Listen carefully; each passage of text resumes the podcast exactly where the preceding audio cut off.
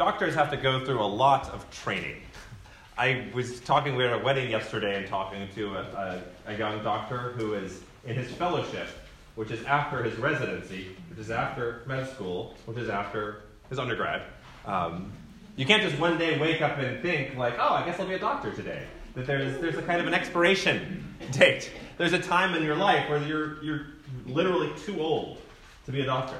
Um, there's other other professions like that, and it kind of seems like, oh, darn it, that's not fair. I wish you know I could help people. I can't, but you just can't go out and be like, okay, I'm going to start doctoring today, um, and have it have it work out. There's some requirements to this. Some professions have these expiration dates. As, for instance, as at 36, I cannot become a professional baseball player. Um, I kind of knew this earlier in my life, but it's still, you know, the peak athletic age is between between 24 and, and 28, and so like usually past that that time, it's like you're not gonna make you're not gonna make the Rockets, you're not gonna make the Astros, or I guess other teams in other cities, but um, you can't you can't do that. But the amazing thing about this, and the amazing thing about God, is faith and holiness do not have an expiration date. There's not a point in our life beyond which we cannot receive mercy from God. Amen. There's not a point in our life where we cannot receive the gift of faith. Faith is, is this beautiful gift that can happen that doesn't need all the prerequisites of in your undergrad education. That you don't need to make sure you did this, this, and this, and then God will give you, um, offer you, offer you faith. It is a pure gift. You don't need to make sure you did this, this, this, and this, and God will give you the gift of holiness, of being set apart. I think uh, what helps me for me is another athletic analogy is the difference between football and baseball. And so, you know, in football, American football, if you're up by three touchdowns in the end of the fourth quarter, like the game is over.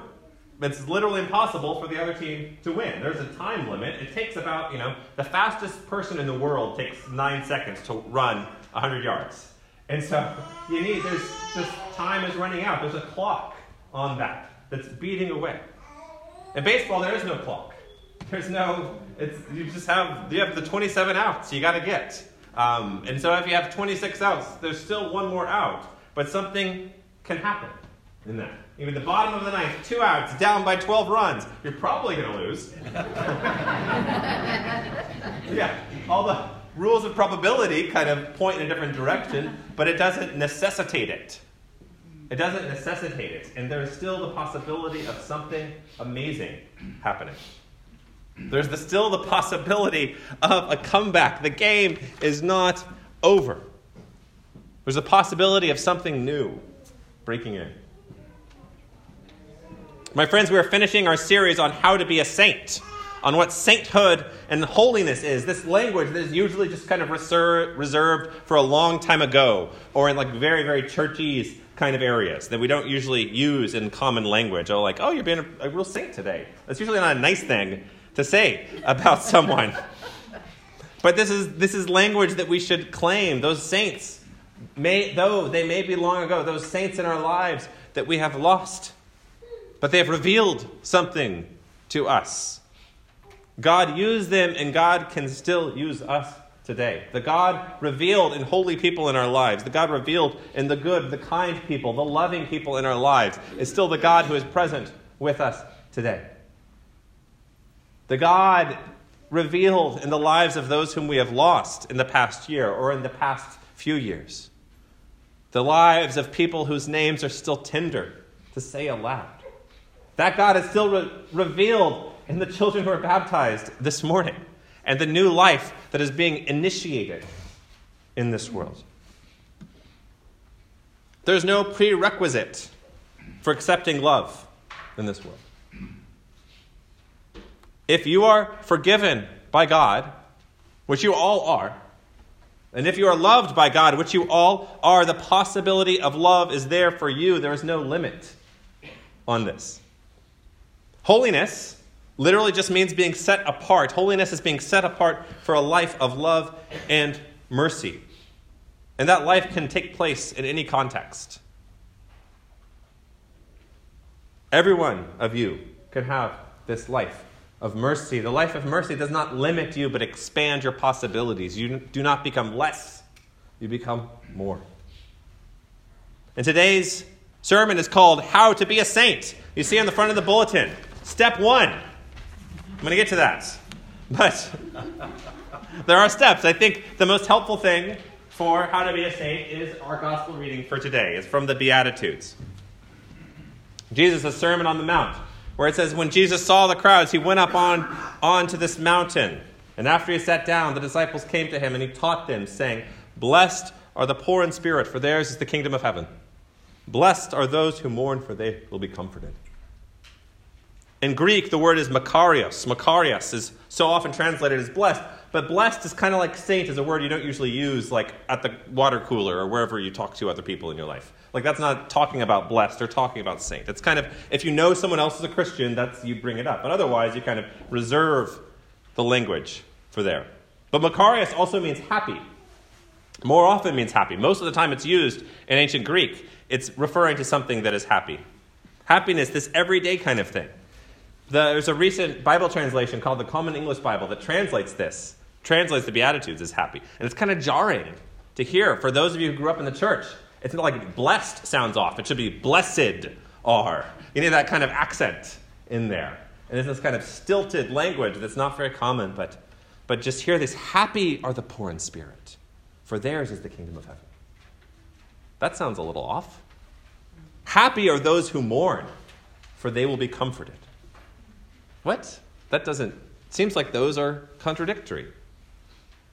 I think that gets more at what Jesus is going for, is understanding that there is a, a challenge in our conception about what happiness and what grief is, and what happiness and what being poor in spirit, what happiness and being meek is. The world says, Happy are the rich in spirit. Happy are the extraordinarily social and amazingly wealthy, for the kingdom of the world is theirs. And Jesus says, Happy are the poor in spirit for the kingdom of heaven is theirs. A saint lives in an upside down world. The world says, Happy are those who never grieve, who never lose anyone or anything important in their life, for the kingdom of the world is theirs. Where Jesus says, Happy are those who mourn, for they will be comforted. The world says, Happy are those people who are never persecuted in their life, and are always praised, for the kingdom of the world is theirs. When Jesus says, Happy are those who are persecuted for my sake. There's a possibility of holiness for us in this world that Jesus is turning upside down. Not because we have fulfilled any special prerequisites, not because we can kind of will ourselves towards this, nor because we can do spiritual stuff really well, or if you have the spiritual gift of waking up on a Sunday morning and remembering it's daylight savings time. So that's awesome. Thank you for being here. No, as Léon Bloy says, love does not make you weak. So important to remember this. Love does not make you weak because it is the source of strength but it makes you see the nothingness of the illusory strength on which you depended upon before you knew love. Holiness is not weakness. According to the world, it's weakness, but holiness is not weakness in truth. Holiness is, is the weakness of the power of lies in your life. Being sanctified by God, being forgiven by God, is being able to say that lies no longer have power over you. The lies of the world no longer have power over you. The lies that say you need to be wealthy, rich, you need to always have a smile on, you need to never grieve, you need to never love too much. Those lies do not have power over you. God has shown you a different way. Lies no longer have power over those who are holy, who are set apart. Lies no longer have power over those who are with God. And to become holy is not to become less of yourself, it's not a limit on you. It is instead to become more of yourself, more of who you were created to be, more sharing, more giving. That we limit when we say, Oh, I can't do that, I can't give that much, I can't love that much. We are we're limiting what God can do in our life. And we're losing out on who we can be in this world. When we see the saints of our own lives, when we see the saints in history, what they do is they magnify the goodness around them. They magnify justice in this world. They magnify love in this world. they are, they work as a prism of God's light, the prism, that wonderful junior high science experiment where you have the, the glass you hold it up to the light and a rainbow emerges. And before, it just looked like a normal incandescent light. And then you see the spectrum that is revealed. That is what a saint does. They're, they're a tool, they function as a living gospel to which we can point. God is there. God is there. And we cannot become saints on our own, nor do, do people whom we remember this day, nor do they have a greater disposition towards sainthood. It's not like an athletic ability to run a nine second, 100 meter dash. Like, that's not, that's not how sainthood works.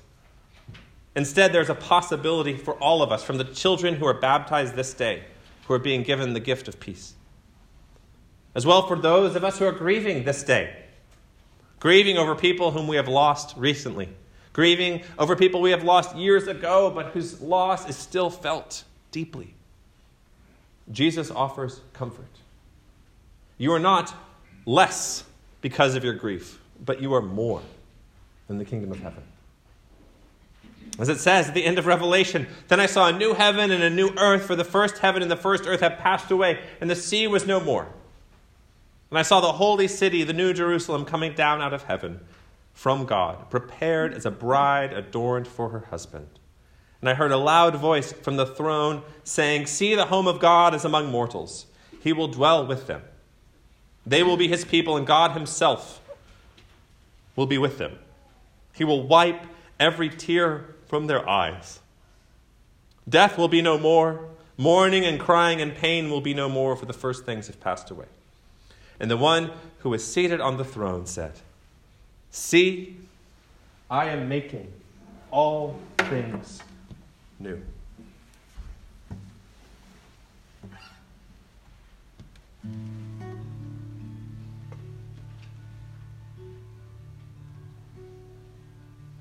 You make all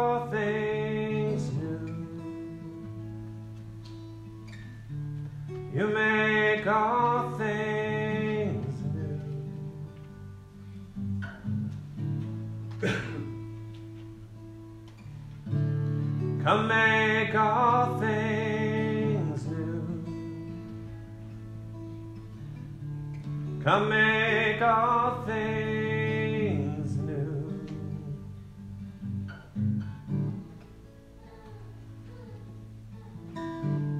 You make all things new.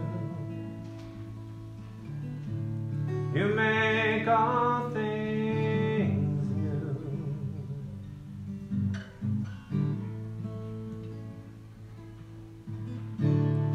Come make all things new. Come make all things new. God can make you new this day. Seek the Lord. Seek the Lord by loving your neighbor. Seek the Lord by the means of grace. God can make us holy. God can make all things new, even me, even you. In the name of the Father, and the Son, and the Holy Spirit. Amen. Amen. Amen.